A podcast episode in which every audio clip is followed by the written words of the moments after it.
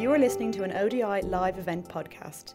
You can find out more about events and research by the Overseas Development Institute by visiting our website, O D I dot org.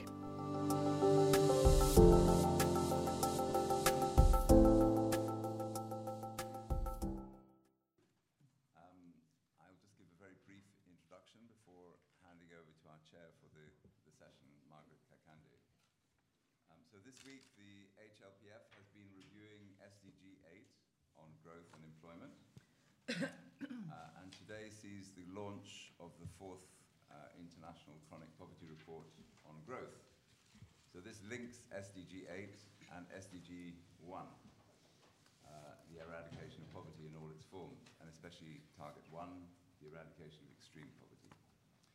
The report is online, just went online today, so please do download it. Um, and I think those of you who signed up for the session should have received an electronic copy.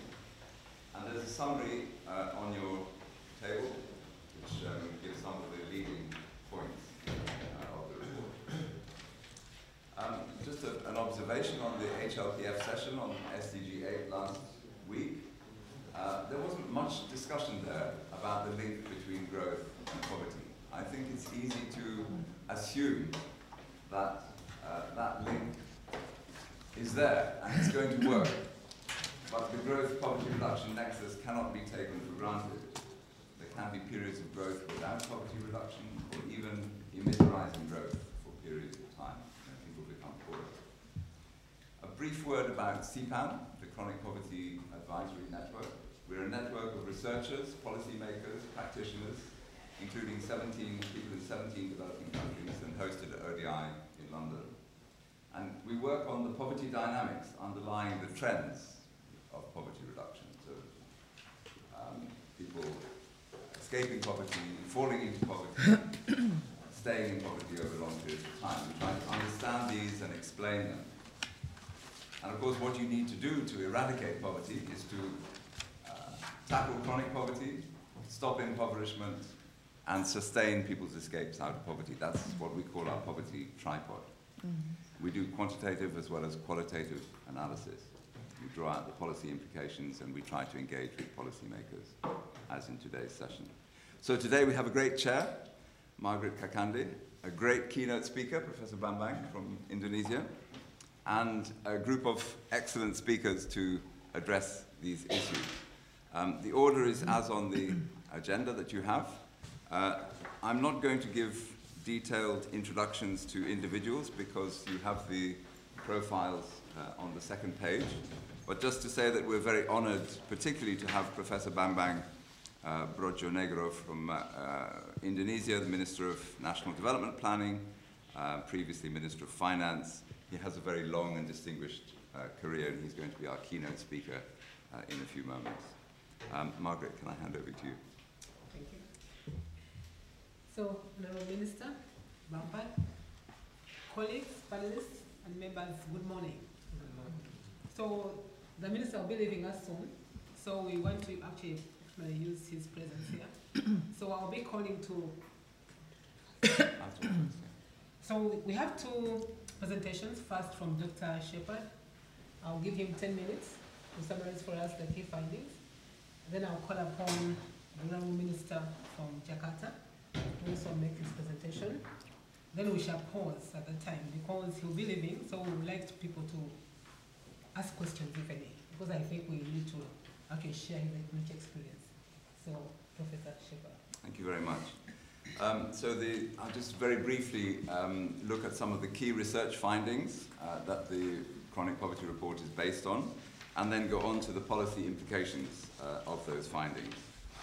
Um, so the evidence base, if you look at figures two and three in the, um, in the briefing note that's on your table, uh, the evidence base is a, a stream of country studies uh, looking at poverty dynamics and trying to draw out the policy implications. And beyond those which are mentioned uh, in those figures, uh, we're currently working again in Rwanda, we're about to start in Zambia, later this year in Zimbabwe, and plans for other countries in future. We would hope also to work in Indonesia at some point. Yeah. Thank you. Um, the main uh, issue coming out of the report is about the distinction between growth from above and growth from below. And I just want to explain those terms very briefly at the beginning. So growth from above is, tends to be large-scale, formal investments. Uh, growth from below tends to be small-scale, often household-level, often informal investments um, to, to contribute to the economy, if you like.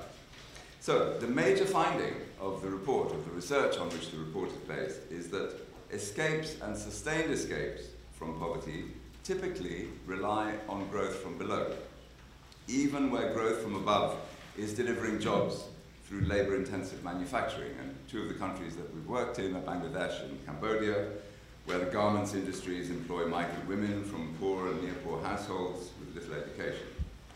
So growth from below relies on financial inclusion, migration to towns for work, and enterprise development, asset development in farm and fish and livestock and non-farm occupations, and household-level diversification. And there's an example of John, which I would just like to see if I can find here on the...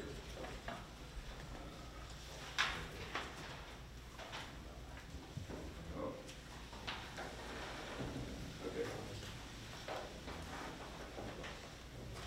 Okay. Um, so you can see here that um, John is from Kenya. He started off uh, at a very modest level of existence. Uh, he dropped out of school. His father died when he was a, a teenager. He dropped out of school due to the inability of his family to afford school fees. He then migrated a little bit later uh, to Nairobi and worked in a bakery. He got promoted at the bakery. He was obviously a, a hard worker. The bakery went bankrupt, so he, uh, he went home again. And then he worked as a machine operator in the coffee business uh, locally. Later on, he got married. He migrated back to Nairobi. He had a girlfriend in Nairobi. Uh, but later on still, he returned home and left his girlfriend. Um, and we, we found him with his children in private school. With a, with, he bought land, had a business. I think this illustrates quite nicely um, how people can move out of poverty and some of the factors involved, economic factors in moving out of poverty, but also how they can... It's, it's a step thing. It doesn't happen in a smooth line. There are shocks along the way, and you have to be able to withstand those shocks. What we found, uh, I mean, I, yeah, what we found uh, in the research is that there are critical promotive factors, including gender relationships. So, for example, if you have collaborative, uh, collaborative marriage, collaborative spousal relationships, gender equality policy measures. I mean, the worry about the example of John here is that he leaves his girlfriend, and we don't hear the story about what happens to his girlfriend. It may well be that his girlfriend has children, and she, she actually falls back into poverty once he's left her. So there's, there's quite a, a kind of significant potential downside there. Um, but uh, yeah, education is, is very, very important uh, in terms of um, getting, both getting people out of poverty, also stopping people falling back in. Um, public health programs. Uh, one of the countries we've done quite a bit of work in is Rwanda, where, which has a unique health insurance program, uh, covers more than eighty percent of the population. The bottom part of the population is, uh, membership is subsidized. I think Indonesia has developed a similar sort of scheme. It'll be interesting to hear about that. The quality of disaster risk management and so on and so forth. Now, if you look at um, table one on page eight in the Um, in the briefing note, it seemed we've tried to measure how well government policies uh, do in terms of promoting this sort of uh, balanced growth, and particularly growth from below. And we found quite a variety. Most governments tend to support growth from above, and even can sometimes put obstacles in the way of uh, growth from below um, as much as promoting it. When we looked at donors, we, were, uh, we also found considerable variety. Some of the donors do support growth from below, particularly in agriculture, um, but others are mostly also supporting growth from above. We are not saying that growth below, from below should be promoted at the expense of growth from above. Both are necessary. What we need is a balance. And I think what we have at the moment is an imbalance and perhaps we need to think about ways and means of correcting that, that uh, imbalance. You need that combination, and ideally, uh, growth from above should stimulate growth from below. Um, so, remove obstacles, the policy implications, remove obstacles to both, develop an enabling, an enabling environment for economic freedom. A big lesson from the success stories in translating growth into poverty reduction in East Asia and Southeast Asia uh, is that um, people need to be free to sell their goods into the markets where they want to sell their goods, to produce the goods that they want to produce. So economic freedom is an important part of the story. Decent institutional functioning. Frontline services, which, um, you know, don't, I mean, this is on the, on the level of taking away the obstacles. Police who do not harass or extort money uh, from small enterprises. Perhaps also avoiding taxes and charges, which prevent people from saving and investing. We found quite frequently that households take off. They really uh, invest, save, and invest when their children no longer go to school, when their children have grown up, because the, the cost of school fees, the cost of keeping kids in school, can really hold families back. Um, we thought that it was useful from this point of view to try and poverty-proof economic policies, uh, meaning assess and anticipate the direct and indirect impacts on poor and near-poor people. For example, with taxation, uh, avoid over-rapid extension of tax brackets into the informal economy, uh, or regulation of the informal sector or smallholder agriculture. Sort of look at the implications uh, of this before you, before you do it. If you're charging for services, and many governments promote the idea of self-reliance, that people should actually pay for what they take from the state, at least to some extent, they should contribute. But if you have to contribute over five or six different items, this may bust your budget, and it may prevent you from saving and investing. So then the direct support to promote growth from below and try and improve that balance. Recognition and counting the small informal firms, women's economic empowerment, make sure financial services are available, especially for savings and modest credit.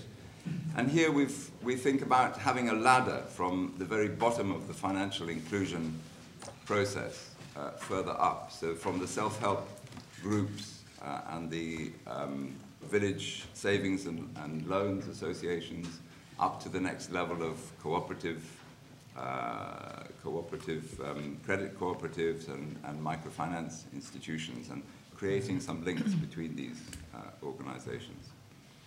Improving smallholder agricultural productivity is something which, of course, many people have, many governments and uh, agencies have been trying to do for a very long time, but this remains absolutely critical, including for the tiny farms.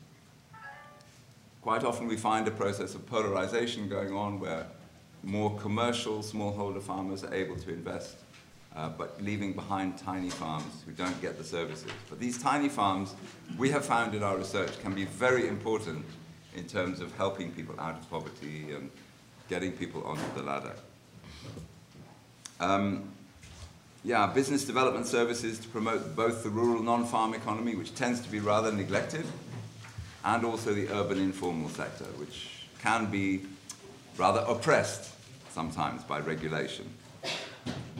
Combined with um, things like insurance and police protection against theft of assets. Theft of assets was something, business assets and farm assets was something that we found came up frequently in the research uh, as something which impoverished people or prevented them from making further progress. I've got a, a little example here of the importance of asset development. Uh, this is from Rwanda. In Leah's case, she raised a bull calf and sold it for a cow, and then sold that cow to buy land. So this is the detail. Just after marriage, Leah obtained a rented cow from a neighbor. This is a tradition in Rwanda that you rent cows to your neighbors or your relatives. And the owner gave them the offspring, a bull. The bull was sold at one hundred twenty thousand Rwandan francs, and she added twenty thousand Rwandan francs from savings. I bought a cow at one hundred forty thousand Rwandan francs. Eventually, in a place where they had constructed a house, another piece of land was on sale. They sold the cow at one hundred eighty thousand francs and bought the land. The land had a coffee plantation, but they cut the coffee and planted banana and other crops. So this is a little vignette of a household making progress. Rwanda has a one-cow policy, where some poor families are granted a cow, building on the, this tradition of cow lending. And it's a very good policy in terms of helping people get out of poverty. It's absolutely brilliant. So direct supports also to growth from above, industrial policy, identifying comparative and competitive advantage and promoting particular sectors or firms with productivity-enhancing conditions. Facilitating on the other side, sort of looking at the labor force, facilitating and taking the sting uh, out of migrating for work. For example, in Cambodia, we found the government was very focused on supporting international migrants, people who had gone to Thailand uh, or other countries, but they were not so focused on internal migrants. So there were some very good policies and programs on the international side which needed to be adapted to support internal migrants. Most very poor people migrate internally, or at most to a neighboring country. Um, but internal migration is something that gets quite, um, quite neglected. And then to avoid escapes being temporary as opposed to sustained, a complementary set of insurance measures to prevent impoverishment. And in, if you look at figures one and two, you can see that the impoverishment bars and the impoverishment ratios can be quite high, unnecessarily high, I think. So a focus, you need a focus on the near poor as well as the poor, people who might be impoverished, people who are just making it out of poverty. Avoid um, excessive credit in a chaotic credit market with irresponsible lenders. We often find this phrase of credit that can kill. So credit where uh, if people's assets get seized because they've taken loans which they can't repay, if they get into a debt spiral, they take one loan to pay another loan. These are situations which can be avoided, I think. The public expenditure uh, implications of the report are pretty significant, um, and that's maybe something that we can discuss during the discussion period. Thank you very much. So thank you, Professor. Can we give him a hand?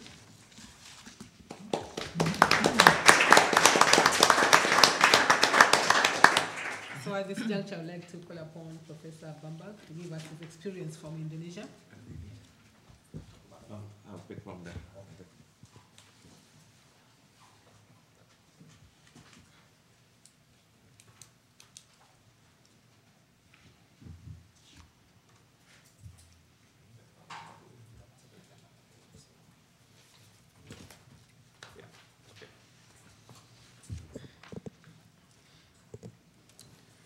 Uh, very good morning, everybody.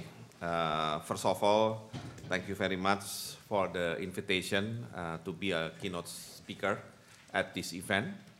So uh, let me share directly with you about the poverty reduction in Indonesia and of course the relation with our inclusive development effort. We had the latest data released, in, in fact just today, Uh, that our poverty rate uh, declining again from nine point six six percent poverty rate in September two thousand eighteen, now becomes nine point four one percent in March two thousand nineteen. Of course, when you are talking about the nine point four one percent, it is good for Indonesia because for the very first time in our history, at the beginning of two thousand eighteen, we had poverty rate below ten percent. And uh, we are trying to keep making uh, lower uh, with all of our efforts. However, with, uh, despite the, uh, the good uh, progress in terms of the poverty rate itself, nine point four one percent, we still had in absolute amount twenty-five million people still living under poverty line. If you are talking about twenty-five million, you are not talking about the uh, the size of a city. I think twenty-five million will be equivalent to the total population of Australia, for example. So you can imagine the difficulty of our government to manage poverty because we have to deal probably with the, uh, the big size of population scattered all over Indonesia. Of course, most of them will be in Java because Java has the most population. But still, we have to pay attention to everybody who lives in different parts of Indonesia, which is the largest archipelagic country in the world. Aside from the poor people, we have to deal with the so-called uh, I think in uh, definition in this forum is called the uh, temporary or yeah temporary uh, escape, temporary escape. We call it vulnerable people. Vulnerable uh, uh, people who can be poor people at any time. Why? Because they have low education. Our elementary school, uh, around, uh, you know, I mean, if you're talking about the highest education at household, elementary, thirty-seven point eight percent, not attending school, twenty-five percent, and high school only twelve percent. So low education is one issue. The other is the elderly. twenty-one percent of the household considered the elderly. They are the, in the vulnerable group. They have poor housing facilities. forty-three percent do not have access to sanitation, and thirty-seven percent do not have access to drinking water. fifty-four percent of them living in rural area. And why rural area? Because rural area usually depends on agriculture, and agriculture, as you know, is very vulnerable to the climate issues. If you are in, let's say, now we have a potentially high, uh, not high, long dry season, that will become very risky for people who live in rural area, especially the farmers. And also, uh, lack of access to finance. So we have to deal with both the poverty, including the chronic poverty or extreme poverty, as well as the, the temporary uh, escape or these vulnerable people. So the part of the vulnerable people that we have to really take into uh, attention or consideration is what we call the aspiring middle income. So they are not in the poverty level yet. I mean, they are already out of the poverty level, but they are not really in the middle class. So they are somewhere in between. They are called aspiring middle class. They want to be middle class, but they are not yet there. And this is the issue because uh, this aspiring middle class usually affects the inequality in, uh, in, the, in the region, as of course in our country, especially the ones who live in rural area. Again, in rural area, Indonesia, although we, we are already urbanized country, more than fifty percent of our population now live in urban area, but still we have significant uh, amount of population living in rural area, depends on agriculture, and somehow their productivity is very low, their wage is very low, and they are the biggest part of the poverty. So that's why when, whenever we are talking about poverty alleviation, we have to deal with this aspiring middle class at one side and the lowest income people on the other side, especially in rural area. And one of the issue uh, in Indonesia why the aspiring middle income class is still quite high and poverty is still there is the lower uh, level of participation of women labor force. In two thousand seventeen, for example, eighty-two percent of men working or being part of the labor force, but women only fifty percent. So the issue in Indonesia is how to increase women participation in labor force. And somehow, the data about fifty-one percent of women labor force participation has been stagnant for quite some time, meaning that although we have done some effort to increase the participation rate, somehow the, the rate is not yet uh, significantly uh, increasing or improving. Why? There are uh, issues with this layman, I mean, the relatively lower women's labor force participation rate.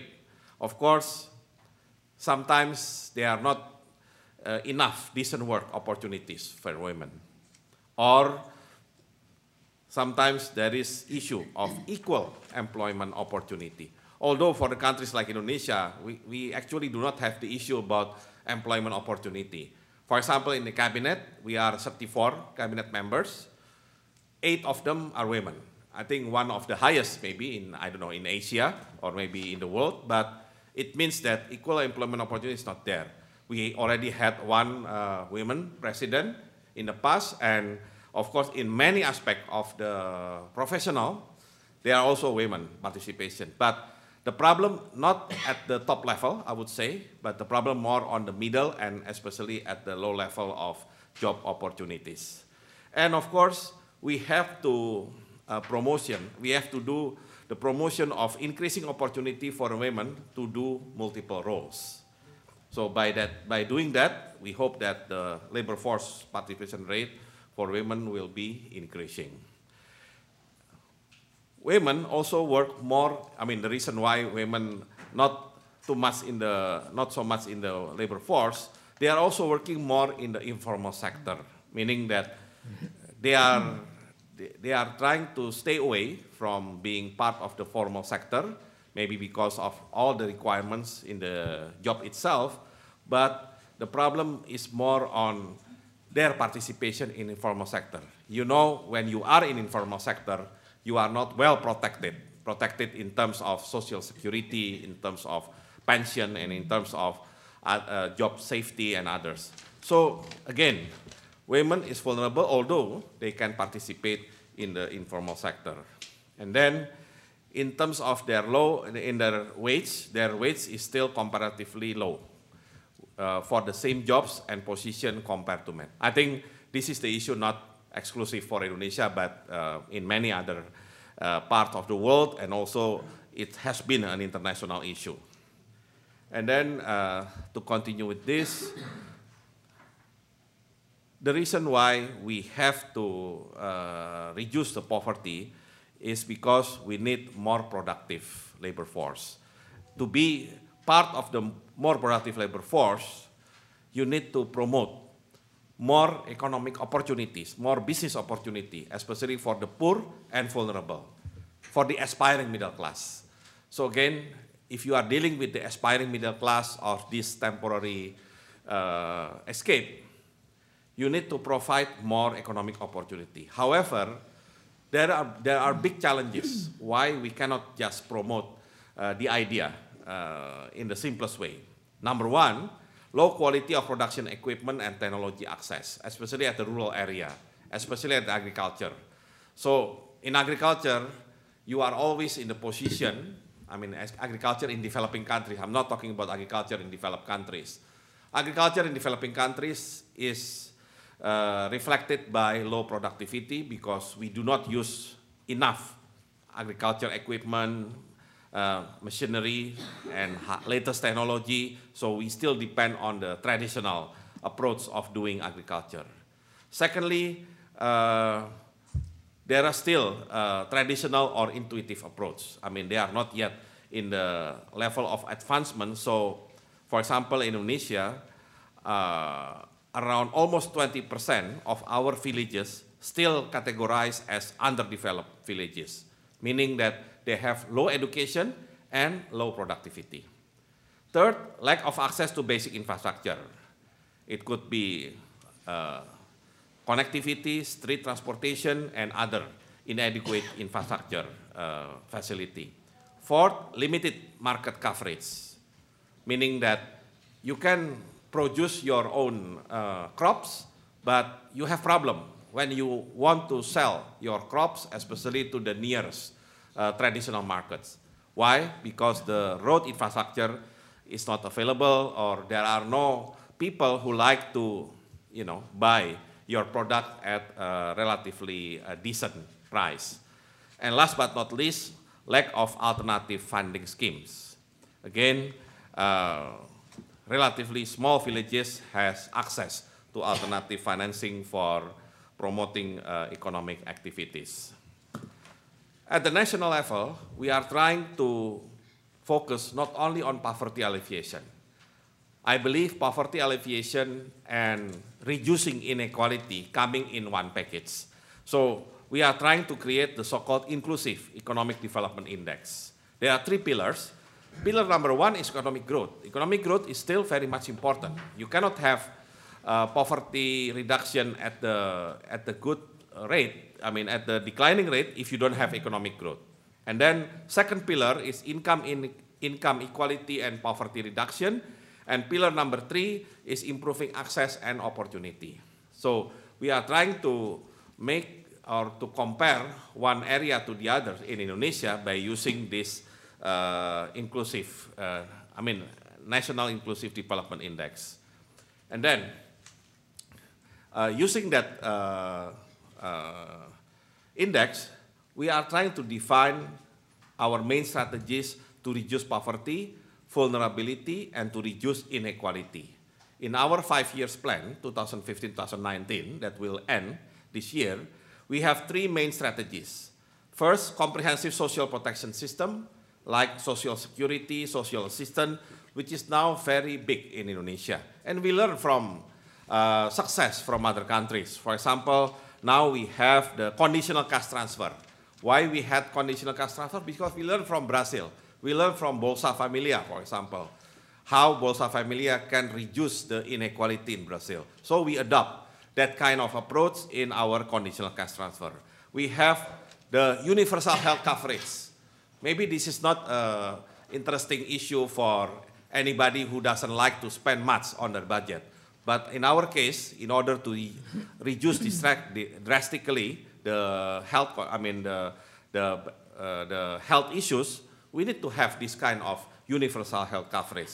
And we have also the, the special assistance or special support from government for education and also for uh, buying staple foods. So we have now the kind of food stamps to buy uh, staple foods, especially for our staple food like rice, eggs, and also we are trying to expand into other type of protein. So we are trying to help people that uh, still under uh, the nutrition issue. The second uh, strategy would be basic services development, like basic infrastructure and public services uh, improvement. And basic infrastructure, we are talking about drinking water and sanitation. We have to admit in Indonesia, we are still uh, behind in those areas. In sanitation, for example, we still have open divorce, uh, open divorce, uh, sorry, defecation, open defecation, I think second or the third largest in the world. So it's not something to be proud of, and we need to improve this by uh, improving the infrastructure for the sanitation as well as the water, clean water.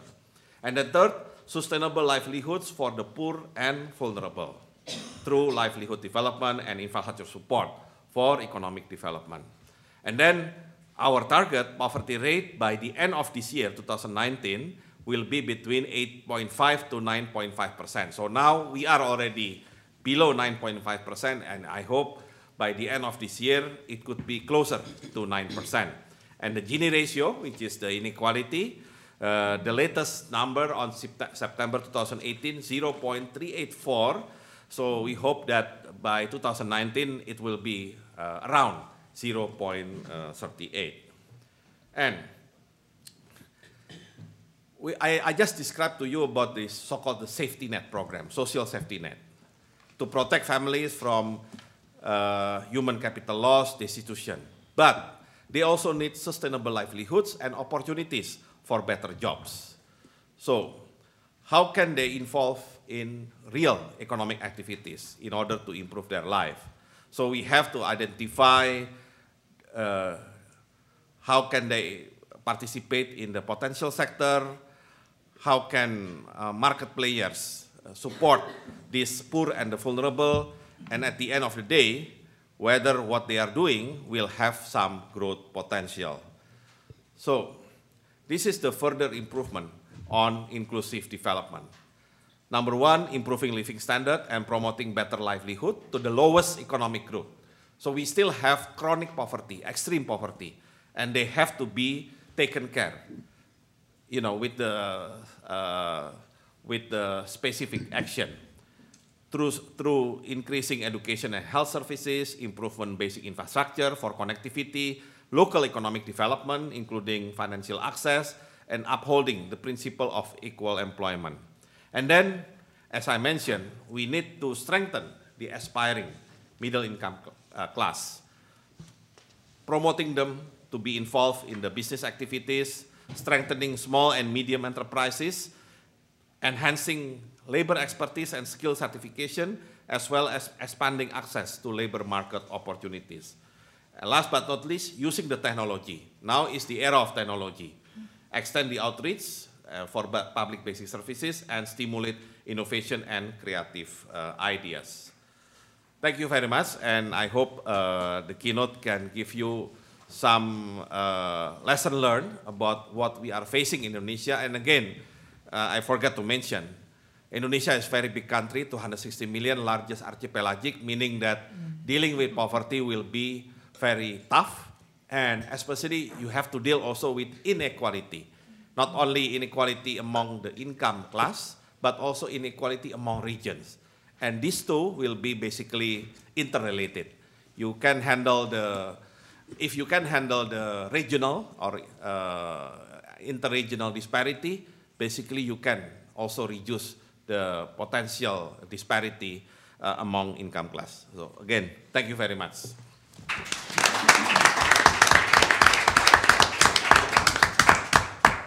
Thank you so much, Professor, for your keynote address.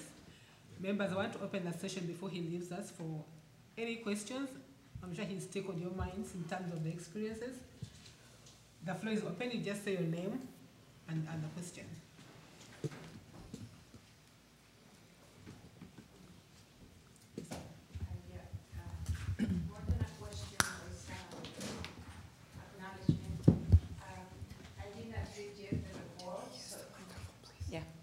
Hello, good morning. Uh, this is Ana Deluco from an organization called Sure We Can here in New York. Um, I am part of the group working group um, to end homelessness. And one of the things that I, I did not read yet the report, but um, I would like to know a little more how the situation of homelessness is in Indonesia, and if they are considered part of this extreme poverty, or if there is any way to involve that situation in the growth. Thank you. Yeah, yeah, thank you very much for the question. I think certainly when you are uh, defining the poverty rate in Indonesia, of course, the main indicator will be the amount of money spent for their uh, basic uh, needs. But uh, another part of the definition of the poor families would be the housing facilities.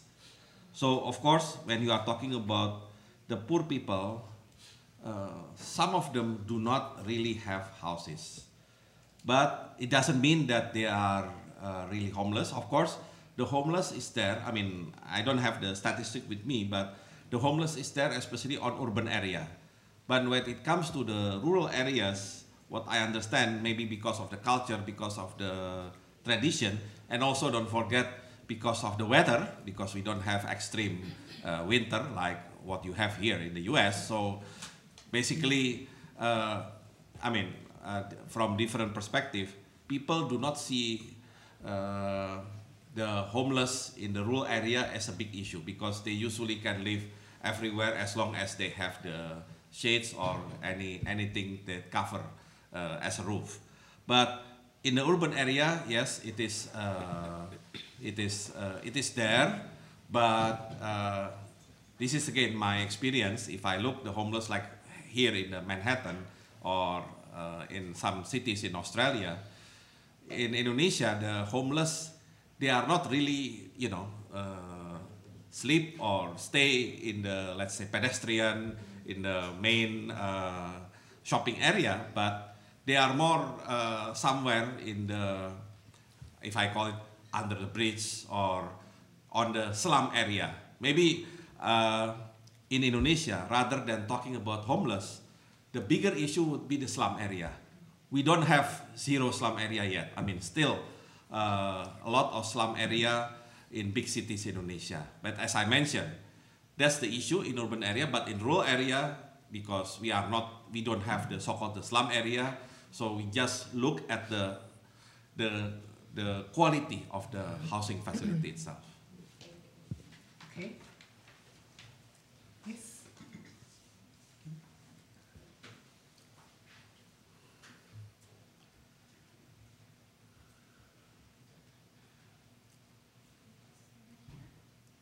Thanks. Uh, thank you very much for the presentations. I'm Mese Safalao from Malawi. Yes, I, I just wanted to learn more. I think, I, I don't know whether I missed it, but I just wanted to learn more how you are organizing women to really get out of poverty, those ones in the rural areas. Are they in groups so that they can be able to access finance and maybe be able to do some businesses, small-scale businesses? Yes, thank you very much. Yeah, yeah, exactly. That's what hap has happened in Indonesia, in which kind of copying the Gramin Bank type in uh, Bangladesh. Now we are uh, promoting more the so-called uh, women's group, uh, uh, what is it, uh, trade, I mean, women's group, small financing base. So small and micro financing base. So uh, the institution, the financial institution, financial institution gave the financing to a group of women, and they do it as a kind of revolving fund. And if one of the member of the group uh, is still on loan, then Uh, the others will do the watching to make sure that this lady will, you know, do the repayment at the uh, at the regular uh, at the regular rate. Meaning that uh, there is a kind of uh, social uh, enforcement to make sure that uh, the group uh, can really repay the loan, and then after the, the, they got the repayment, the loan can be then uh, uh, extended to, to the other group or extended among the members in the group.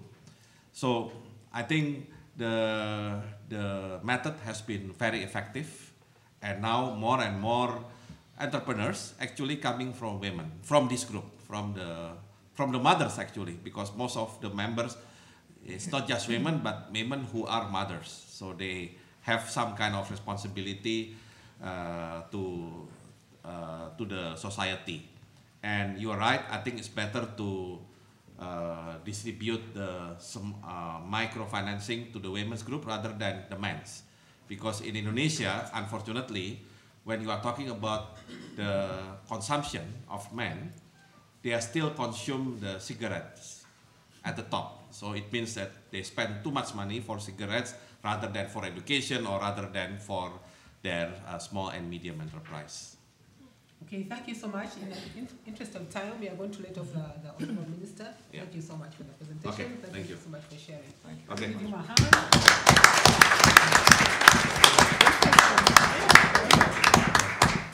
you. So we are going to continue with the presentations. We have five We have five presenters. We have Professor Germano Mwabu from Kenya. I'll give him five minutes. He'll be followed by Mama Keita, five minutes. Madame Lamont, five minutes. And then lastly, Mary Otterson, also five minutes. So we're running out of time. I won't come back to call you, just five minutes. I'll bang the table, you stop, then I'll continue. And then we shall open up the session for discussions. So, Germano, it's your turn. Thank you very much, uh, Chair. Uh, I, I would like to um, clarify our, the, the concept in the report, the concept of growth uh, from below and growth uh, from above. Actually, in, uh, in this report, we identify uh, the, the position of uh, people in the income distribution based on loca location, location where, where they work and uh, where they live. So the people in the bottom, at the bottom of the income distribution, these are people in the, in the informal sector, actually in urban areas and also in rural areas, and in small-scale agriculture. So people live and work in those two areas, the informal sector and the small-scale agriculture in Africa, they make up about uh, eighty to ninety percent of the population. So actually, most of the poor people are to be found there. And that's why we, in the report, we think that we should focus on growth in those, in those areas, small-scale agriculture and the informal uh, sector. Um, also, in terms of location, as has been pointed out from the question from the floor, there, there, are, there are people who are missing from the poverty statistics. Actually, they are not there because there's no data on them. And uh, these are people um, who have no homes, especially in rural areas and in slums, so actually, actually you don't enumerate them. So those are missing. And those are, again, among the very poorest. So again, again we want to focus on how we can improve their, uh, their, their, their condition.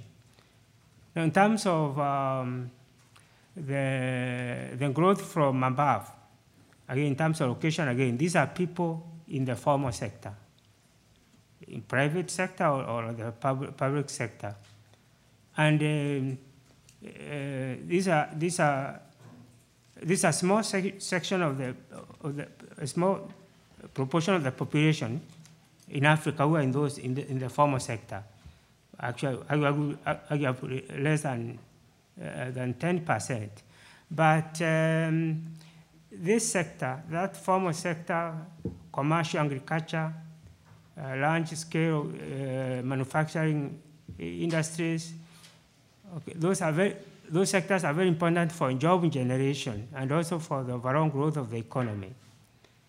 So, so um, those sectors should not be neglected. But mechanisms for sharing growth initiated from those sectors, those mechanisms should be explicitly uh, recognized and encouraged.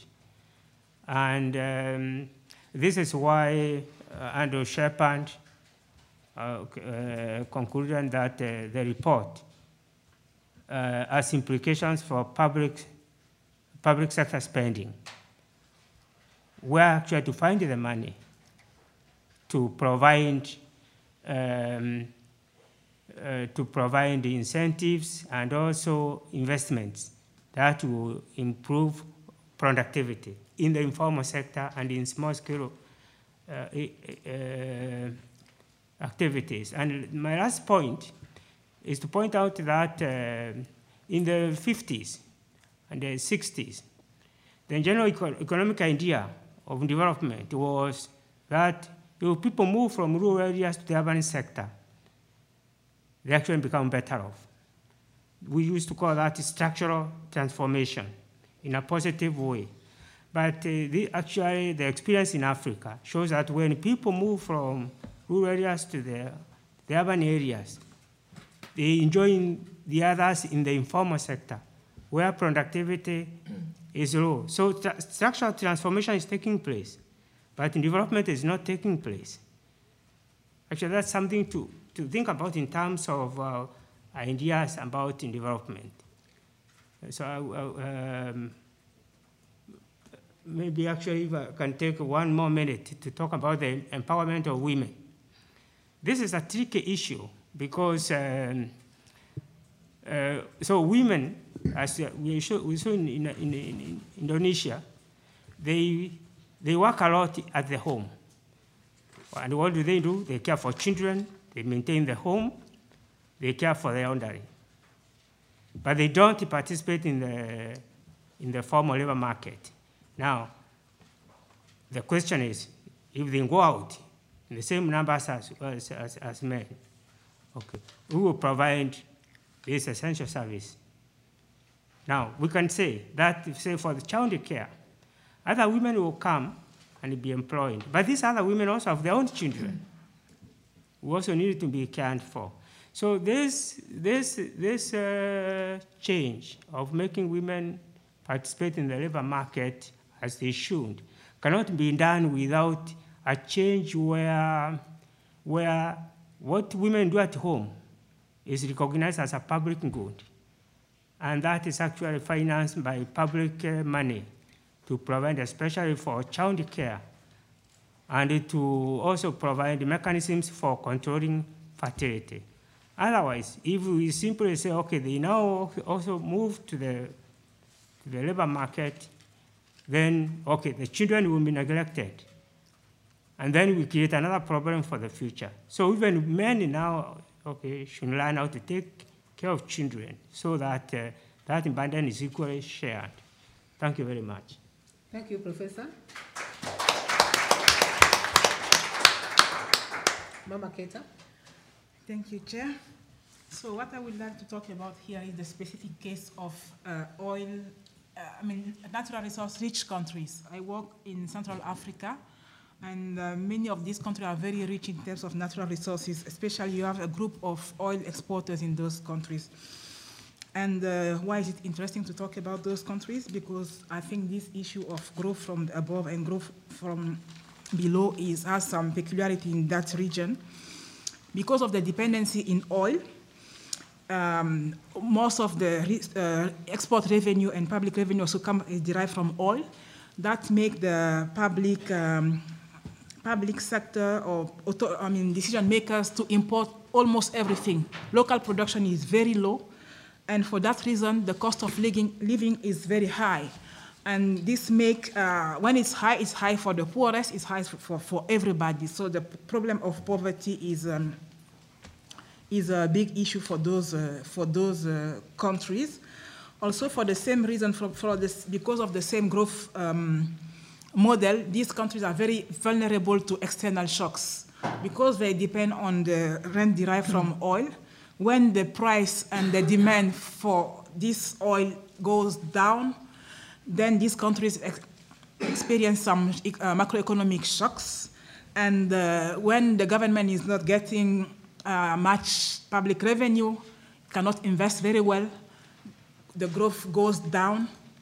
And when it does not invest, again, there is impact on the, on the poor people, impact on, and also on, you have also long-term consequences, because when you stop investing in education, for instance, then you feel it in, in terms of the cap, uh, cap, human capital uh, building. In two thousand fourteen, there was a big oil shock that, that hit those uh, countries. And because of they all went in, in recession, they all stopped investing, and they were put under a fiscal consolid consolidation program by the I M F. This also comes with a lot of restriction and conditionalities, which are felt the first uh, victim of those are poor people. Another feature of that model also is because of the very um, the nature of the economy, more relying mm-hmm. on one sector, and there is no not much uh, linkages between the oil sector and the other sectors. So this makes it that there is no many opportunities for people, for poor people actually to, to get for, to, to get to use for growth from below. The economic base is very small. Most of the G D P is created by the oil sector. And then um, the role of the state in these countries is very important to bring, to provide opportunities for, uh, for growth uh, from below, I think. And um, in that, uh, and when you take the indicator, performance indicators, public sector management indicators are very low. You have probably issue of transparency.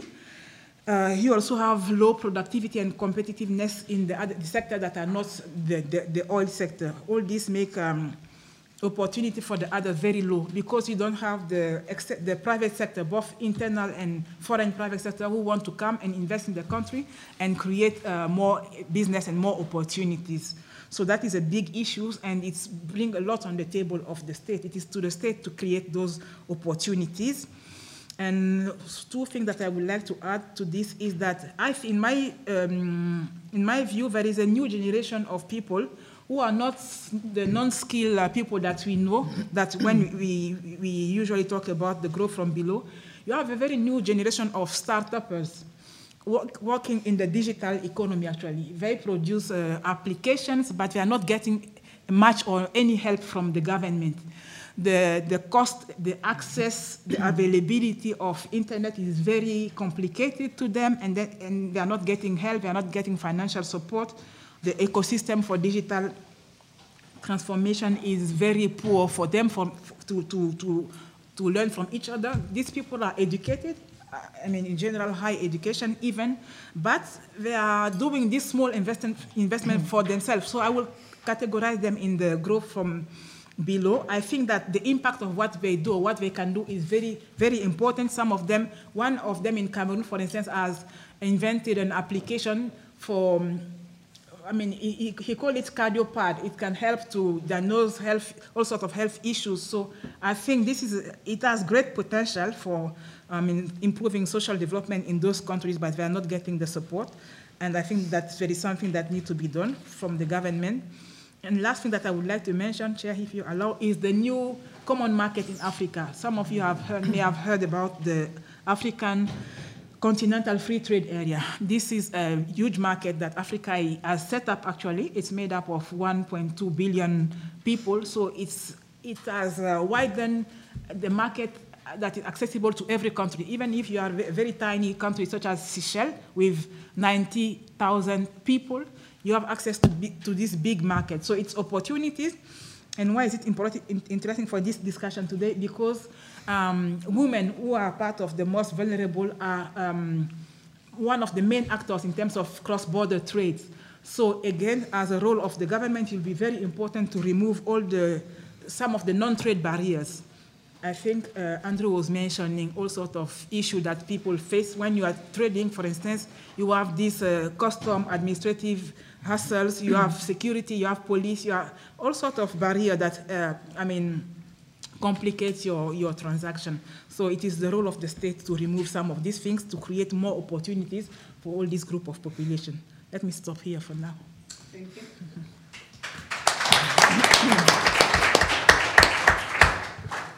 Marie, five minutes. Thank you very much. Uh, and I will speak on behalf of Swedish Development Cooperation, and uh, the organization that I represent is SIDA. Uh, first of all, I would like to say that, uh, I w and I will also give a few comments about the report that we have just received. I haven't read the entire report myself, but I have read the, the briefing notes so far. And I will also give you some comments about on how we have organized our work in Sweden. Uh, and it could be good for you to know also that we have bilateral support as of right now in thirty-five different countries, but we also work at the global and regional level. Uh, and since a couple of years ago, we also have, it's, it's no longer actually a new multi-dimensional poverty analysis, but it comprises of four different dimensions. And when I thought that I should give some comments on the report, as well as reflecting on what SIDA was doing, I was a little bit concerned about the time constraint, but then I realized that a lot of the things that are actually in the report, um, they fully align with our approach uh, at SIDA, so therefore my task suddenly got a little bit easier. Uh, but I would like to say that we very much appreciate and we very much support also the work uh, that gives prominence to an economic growth as a way, as a way to reduce poverty, uh, rather than to see it as an objective in its own right. So therefore, we also very much appreciate the approach in emphasizing growth from below. That is also how we address poverty uh, at SIDA, because it also recognizes the role of uh, people living in poverty as the true and the, tr and, and the proper economic actors with determination and dignity. And we find that uh, also as very important. When it comes to Swedish Development Cooperation, we always take the poor people's perspective as a starting point of point of everything that we do in every single contribution. So that is at all times uh, uh, really the starting point of our work. And therefore, of course, economic development is no exception to that as well.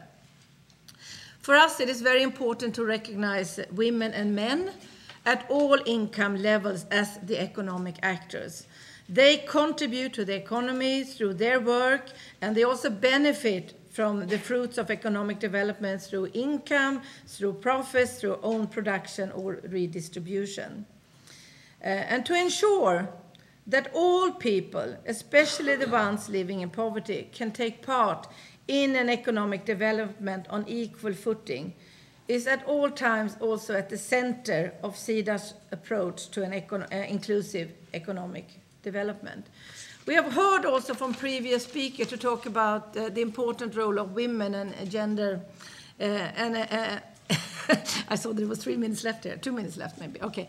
Uh, no, but what I want to say that to empower women is really important, and because that is also uh, highlighted in the report as a way of uh, moving uh, and highlighted growth from below. And I would just like to highlight the importance of that. And also what I think is good from the report is it, if you work from growth from below, you will also find ways of supporting migration, which is extremely important. But I would also like to say that when I say that we uh, address all people, I also mean women, because in many, many countries, they are still facing undue difficulties when exercising their rights as uh, economic actors. When coming from SIDA and when we work on economic development, we are focusing on removing barriers and to strengthen cap cap capabilities and also to enable people to exercise their rights as economic actors to fully participate in and to contribute to and also to benefit from an economic development without limit, limiting the next generation's possibilities for the same. So the type of analytical work that we have seen today is really important. It will help us as a development agency to sharpen our focus on economic development that can truly matter for people living in poverty. And I would also like to say that something that we have asked ourselves now is that, and one challenge that we see, is for how should we promote pro-poor development in times where we see that it's a larger structural transformation, which has also been addressed by previous speaker, technological change, globalization, environmental constraints, that by large is beyond the control of the economic agents themselves.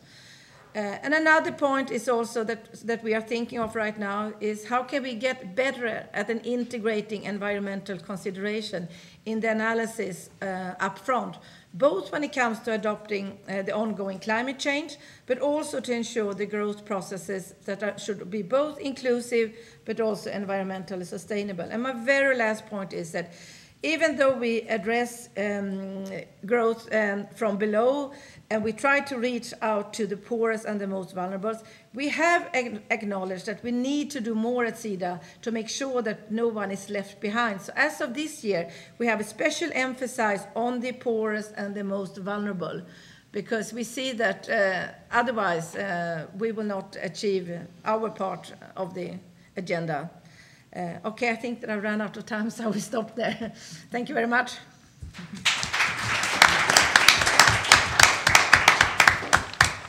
Last but not least, Alexandria, five minutes. All right, very good. Thank you very much. Um, I'm very pleased to be here to represent uh, Global Affairs Canada and um, our, our approach to economic growth uh, programming for development. Um, uh, very pleased to be able to participate in the discussion with this, my esteemed colleagues here. Um, we were very, very interested to hear the results of the report because, uh, you know, the, the work and the emphasis on sustained escape from poverty um, and uh, initiatives that can promote growth from below are very important uh, to Canada and of great interest to us. Um, You know, the economic empowerment of women and the poorest are, are also cross-cutting themes for our for our policy. Uh, the the team that I work with has been responsible for elaborating one of the six action areas, the the one dealing with economic growth programming under Canada's Feminist International Assistance Policy, and so we're we have been working on on. Uh, providing guidance that will can be used by both uh, our development officers in choosing projects, but also on our implementing partners looking to what Canada seeks to fund. So, so the work that uh, of the report and the analysis will, you know, already has been very useful. The work that uh, Chronic Poverty uh, Action Network is doing, and, and this will be further grist for the mill.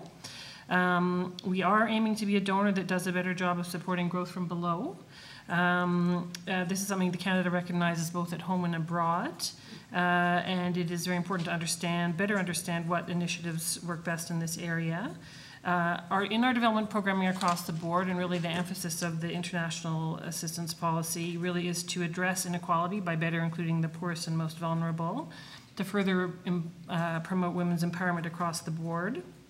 And we're also looking very much to incorporate Uh, greater innovation and effectiveness in our in our development assistance, including by increasing the the number of mechanisms that we use, Um, particularly, we're, we're, we bring forward some in new innovative finance tools that I think will be applicable in this area. We're also very cognizant that a lot of the programming, uh, development programming, will be in fragile and conflict-affected environments. And so we're taking, uh, we're doing some work in that area as well, and in trying to figure out what can we advise, what can we advise on, on how best to program for economic development in, in that type of environment. Um, in, in developing and elaborating on the Growth That Works for Everyone action area, Um, you know, thanks for the existing work of, of uh, C PAN, we were able to rely on a better understanding of the dynamics of poverty, and in, in particular the importance of resilience to poverty reduction, given the frequency with which pe people escape poverty but then uh, can fall back into it due to the absence of tools to deal with risks. So, um, and we sort of fully took on board that, what Andrew described, the need to uh, tackle tackle extreme poverty, stop impover- impoverishment, and also to sustain those escapes from poverty. So our, we came up with kind of three paths to action under a theory of change for our, our GROW policy. And the first one is, is that uh, overcoming or bringing down barriers to women's economic empowerment, uh, you know, particularly by, you know, upholding or advancing legal and policy and regulatory reforms. Uh, you know, so that to sort of help them sort of make better use or, or greater greater attain their economic rights. And also so we're looking to support their leadership in, in businesses and communities and institutions, and also looking to address the question of unpaid work and the disproportionate burden or burden of care that they that they uh, that they face. The second path to action under the theory of change is to build more inclusive and sustainable economies. This is maybe more the kind of classic economic growth programming, um, helping individuals and enterprises to become more competitive, innovative, and green, uh, looking to increase employment opportunities and increase access to, improve access to markets, um, and, and generally trying to ensure that markets work better for the poorest and the most marginalized. Um, this would include supporting entrepreneurship, investments in infrastructure and in human capital, uh, you know, technical and vocational uh, training, you know, rural development, and access to credit. And then the third path to action under the theory of, to cha of change is strengthening economic resilience. And this is really the piece rooted in the, the work of O D I and C PAN. And I think the one that we're going to expect to have to kind of uh, educate our, our officers on the most, you know, and, and that's where we are, uh, you know, seeking to prevent people from slipping back into poverty and helping those who are in poverty traps to acquire enough financial stability to invest in themselves and their businesses. Uh, we'll be looking to help the poorest and most vulnerable meet their basic needs through social protection programs, such as the ones uh, that the Indonesian minister described so well. Uh, also looking to address financial inclusion and managing financial risks through better access to, you know, insurance, capital, et cetera, and technologies and services.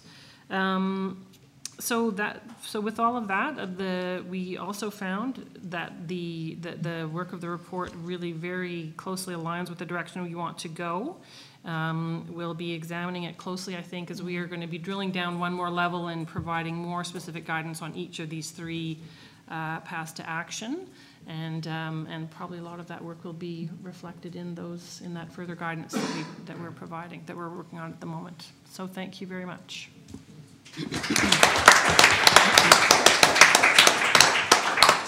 So thank you so much, our panelists. We've had it all. We've had it, uh, comments from uh, developing countries. We've had development partners. Before I open the session, I'm the chairperson. I'm going to give myself opportunity to say two things.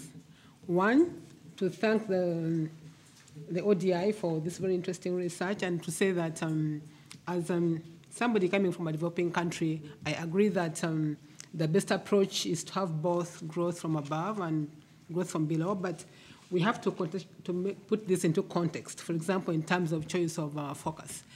In my country, I'm coming from Uganda.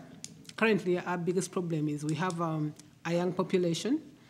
More than fifty percent of the population are youth, and we have a very fast population growth rate. So in this case, our key issue right now is unemployment. We have a lot of youth who, are, who have no work to do. And what we are looking at in terms of a breakthrough, we're not, going to, we're not saying that uh, they should really focus on agriculture, because we have issues of uh, land fragmentation if we have so many people on the land. So we're looking at I C T, how we can use the, the information, communication, and technology as a sector in terms of fostering growth, because it can work as a two-way thing. You can, first of all, reduce, um, you can have efficiency gains in terms of the way the public operates if you use a lot of I C T. But we also see this as a sector which can create employment for the youth.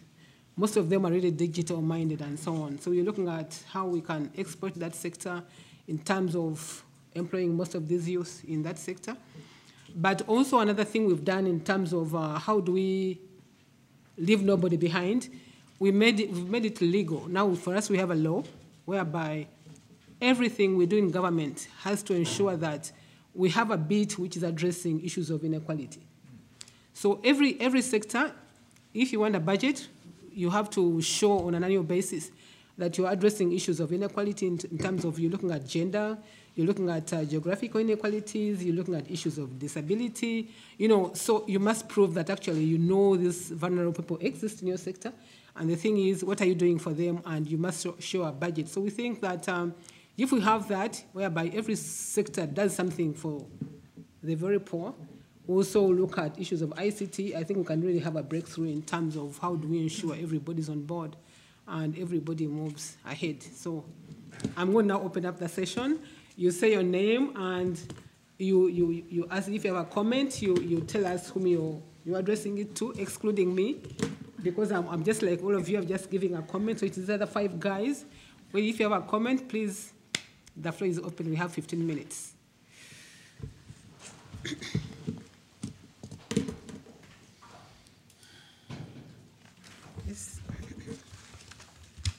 Hi, my name is Judy Schachter, and I'm with the League of Women Voters of the United States, and I have a quick question for Miz Lamont.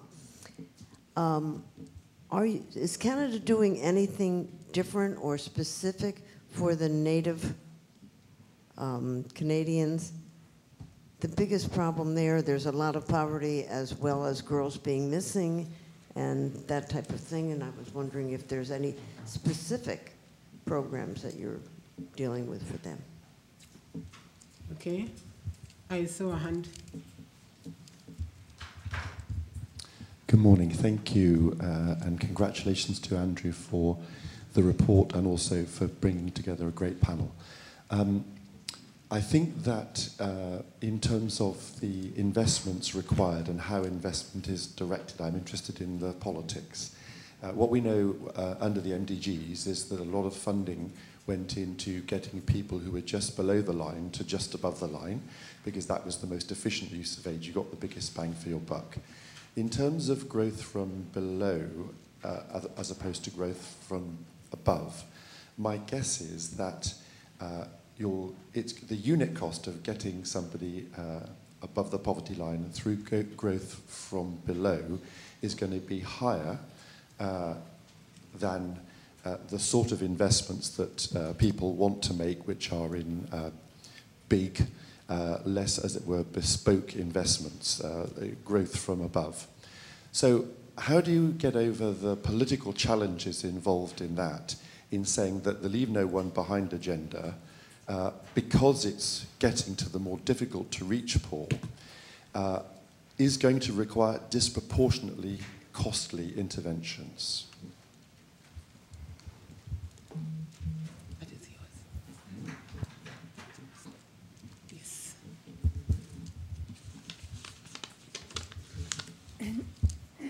Yeah, um, I was impressed but happy when Professor Germano said that there are those who are not even in the statistics, which mm. I am most concerned of. And so, again, of that leave no one behind agenda, how can we reach and how can we include those who are not even in the statistics? So they are not just below poverty, they, mm. they are not mm. in those. So this is one of the things that I am concerned. And the other thing, um, the Commission for Socioeconomic Development, which usually have the sessions of February, uh, we in the civil society have the impression that are dying, is dying. Every year is poorer and poorer as Commission. And in fact, it's the place where we should tackle all these things at the U N level. So I will just want any comment of why is it that government seems not interested in those sessions? And for next year, precisely, it's about homelessness. So we want the governments to be really interested in participating. Um, thank you for your presentations. My name is Alanya. I'm from B C C I C. I'm a youth delegate from Canada. Um, I was wondering, I know it was touched on that uh, growth from below can support migrants, and I was wondering if that could be elaborated on, especially in relation to forced climate migration.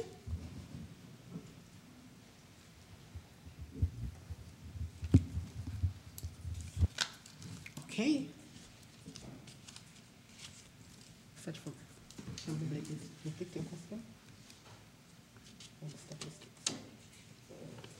we go first one? Yeah. Yeah, okay.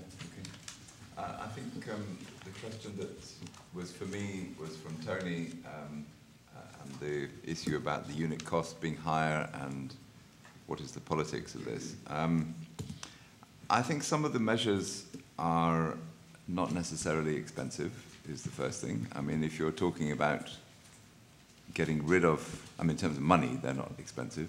Um, they may be expensive in terms of political capital, if you like. So in terms of getting rid of regulations uh, which create barriers, that's something which can be done, generally speaking, without spending a lot of money on it. Um, but uh, it can be very difficult to do politically because it may challenge ideologies. I give you an, an example. Um, a government may be very keen to promote the image of its capital city uh, and to have a very clean, um, to have very clean streets and uh, neatly organized markets and so on. That may not suit people who are struggling to get out of poverty in, in that urban center. Um, but the government may be quite strongly invested in, in those objectives, so it can be politically quite challenging. Um, but not necessarily so expensive. Um, I think if you look, I mean, every government has, at least that, of the governments that we've been interacting with, they all have kind of strong points and weak points. So, for example, recently we've been working in Rwanda. I mentioned the Rwanda health insurance scheme, which is quite remarkable. So we go to Rwanda, we do our life history research. We do not find that ill health is the major cause of impoverishment in Rwanda, that it is almost everywhere else that we have worked. And it's, so that's a remarkable kind of eureka moment in doing research. The health insurance scheme has really contributed something. But then if you go and, you know, they've invested hugely in, uh, you know, in terms of public expenditure, Rwanda has the highest level of public expenditure in, in health, public health, of any of the comparator countries that we've looked at, whether in the region or more broadly at its income level. And it subsidizes um, the poorest people in Rwanda to have access to the health insurance scheme, and it's done a lot of work to improve quality and have a referral system. So, you know, really good story. But then you move to education in Rwanda, and you don't find a similar good story. So it may be that, uh, you know, in many countries, and I think Indonesia is a very good example of this, certain measures have been advanced, the political impetus to advance those measures has been found. The political imp impetus to construct, you, you have to construct political imp impetus, you have to form alliances, you have to, you have to build it over a period of time, and, and sometimes it's very opportunistic, you get a new government, and so on. So I think the politics can come, but it's going to be incremental in most cases, and it's going to be, you know, with a, more of a focus on one side of the picture than another side of the picture. And, and yeah, some of, the, some of it will be challenging politically. I think there's no doubt about that. And I think the kind of situations that Mama Keita was describing represent some of the most challenging um, situations uh, that, that uh, will have to be dealt with. Um, in terms of getting people who are at the bottom of the distribution out of poverty and the unit cost of that, it can be, it can be very high. Uh, and particularly if you go in with an integrated intervention, B R A C style, um, you know, where you're providing a lot of different supports at different times, and you're tracking people's progress, and you're providing mentoring over a, a period of, you know, three years or five years or whatever. And there's a lot of that kind of graduation type of approach, and we know that it's expensive. I mean, the cost does vary from one country, country to another, but it, it, we know it's expensive by and large. But if you have existing schemes in government or uh, outside government, and you can combine those existing schemes and target them at the right people, if you like, bring them to the right people, then perhaps you can achieve the same sort of objectives uh, at lower cost. I mean, it's still not going to be cheap. I don't think we should deny it. It's not going to be cheap, but uh, it, it can be done perhaps a little bit more easily. I'll leave my colleagues to track the other ones. Yeah, yeah in terms of um, statistics, which means uh, having statistics that count everyone, not just some people. So right now, especially in Africa, the household surveys, uh, which are conducted uh, every, sometimes actually say in Kenya, every ten years, they are based on households, regular homes.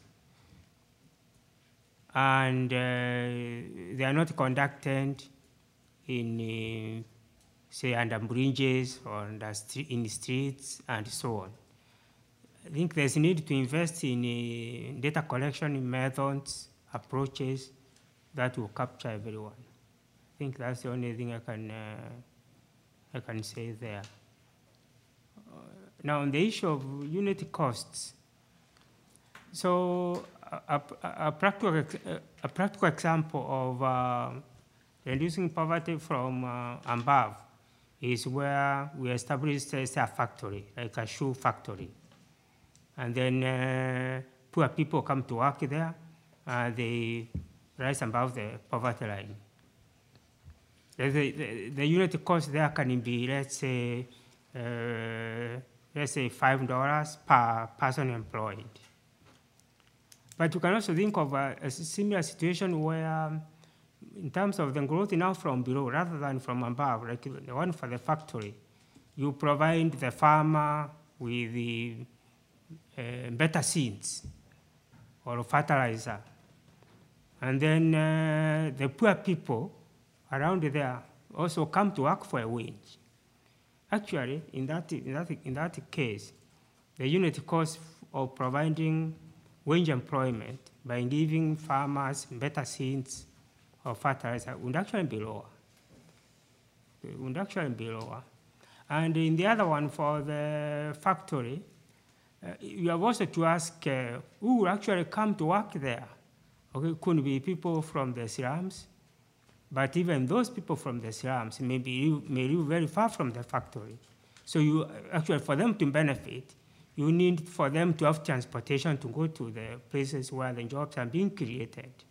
So actually, the unit cost there, when you look at the total unit cost, could, could actually be higher in uh, in the above above growth uh, uh, in the growth from the growth from above scenario. Okay, thank you very much.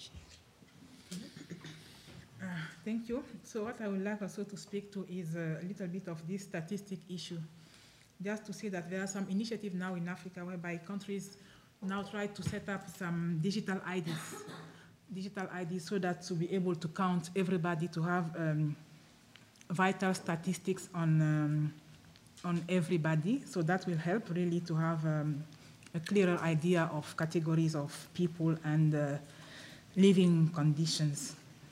Now, at, uh, when it comes to the cost of um, the S D Gs and, uh, and the poorest, what I would like to say is that some people have led the exercise of costing the, the S D Gs, and that is done by the I M F, for instance. They have done it by category of the level of income of the countries. They say, for instance, that when you are um, low-income countries, it will take you from now to twenty thirty around thirty percent of your G D P that you need that will cost, but the costing that they do is they limit it to uh, a few sectors: education, health, and infrastructure. In infrastructure, you have road, energy, and uh, I think I C T. So this is how it is uh, it is costed, but they don't fragment it between the, the poorest and the, the, the, the little bit more wealthy. And the last thing that I would like to emphasize on is really the, the, the, the role of the state. By no means, whether growth from below or from above, the role of the state is really critical. It's the state that does the major investment that help the, the, the, the, the people growing from, from below even. Education is critical. Infrastructure is critical to take your, whatever you have to trade or whatever service you want to provide from one place to another place. The cost of energy is very important. Those big investment comes from the, from the, the state. So I think the role of the state is very important. And also to, in, to be able to increase opportunities again.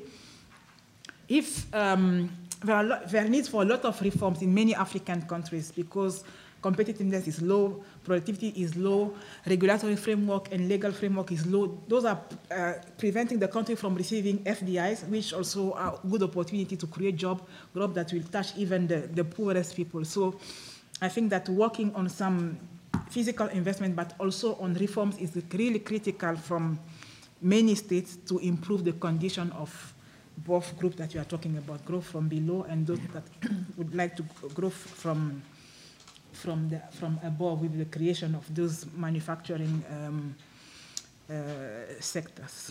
Yeah. Thank you. Uh, I think that the question that was asked of leave no one behind and how to reach out to those are extremely important. And that is also why I said that we have changed our approach to try to see, because we have identified that we need to do more. But it is a headache uh, on how to address and making sure that we can actually reach the poorest and the most vulnerable.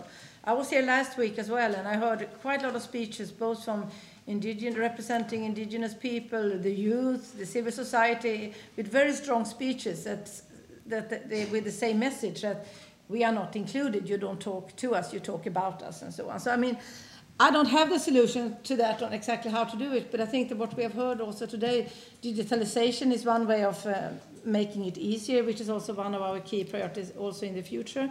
But I also think that, uh, and I forgot to mention that uh, in my introduction, that to have a report like we have now, uh, that we now have from O D I is a very important step for us as a development partner, because it means that we can uh, see how you have addressed different problems. We can team up with you, we can team up with other donors, we can team up with uh, whoever we are working in a specific country, and then of course we need to address the state there, we need to address civil society there. So to me, very much, it's also very much about having a holistic approach and also to work in partnership, because we have a problem right now. The Agenda twenty thirty is off track and we need to get back on track. And then we need to work both smarter and faster, and we can't do that if we don't use uh, and help out. And I think in order to do that, it's really partnership uh, that we need. Okay, I can, I'll try to address a couple of questions. And of course, the first one, thank you for your question about uh, Indigenous communities in Canada.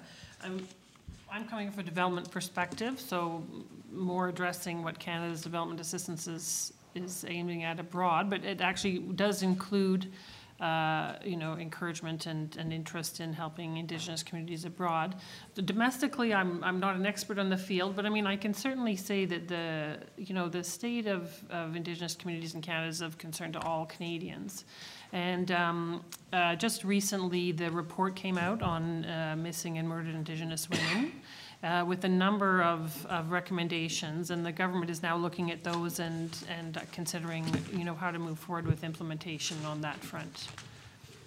Uh, and then I, I was I was happy to actually address the question of uh, of migration. Um, Again, that's something, I mean, development, I think, approaches from a number of angles. One is recognizing, you know, actually I think it's probably under-recognized the degree to which economic growth in developing countries, uh, or, or is underemphasized, the degree to which it, that can help, probably help with the drivers of migration domestically, not entirely, but, but that's an important aspect. Um, And then on the other side, I mean, uh, the remittances, the, the volume of remittances is five times the amount of official development assistance. And there's work in the G twenty that I know we are very closely involved in uh, to try to reduce remittance costs, um, you know, from Canada or whatever countries, uh, both in, in the sending country and in the receiving country. So, I mean, the remittances are larger. There's a lot more to remittances than that. Uh, um, but uh, there is effort to help uh, make the most of, of what is being sent. So thank you, members. I think one question which was not answered, the issue of governments not participating in some U N level talks. I think it all depends on what governments see as the benefits. What are the benefits of going for a meeting? Whether it's just a talk show or people see and benefit from it, I think this is the, the whole essence of whether governments participate or not. Looks like I'm the only person from government here, so I'm talking for my government. We usually go for meetings or discussions where we think there's a benefit for us. If we think it's not worth it, we don't turn up. So I want to call upon uh, Professor Shepard here to wind up the, the discussion. Otherwise, thank you much, very much for being such a good audience this morning. Yes, thank you very much indeed. I'd just like, before we close, I'd just like to thank uh, one or two people. It won't be long, and you can, you'll be free to go. But thank you very much to the to the, all the panelists, um, and in his absence, the, the minister as well, uh, and his team. Um, and thanks very much to our co-authors uh, for the report. It was a, a big job, and two of them are here: Vidya Diwaka, who greeted you at the door, and Germano Mwabu, Uh, who's here on the panel. And I'd also like to thank very much uh, Stefania Perna, who's not here today, but she's uh, organized the session today. She organized the production of the report, and she's also organized the online streaming of this, of this session, and uh, generally supports all our work. So thank you to all of you, and thank you very much, Margaret, for chairing very ably. Thank you.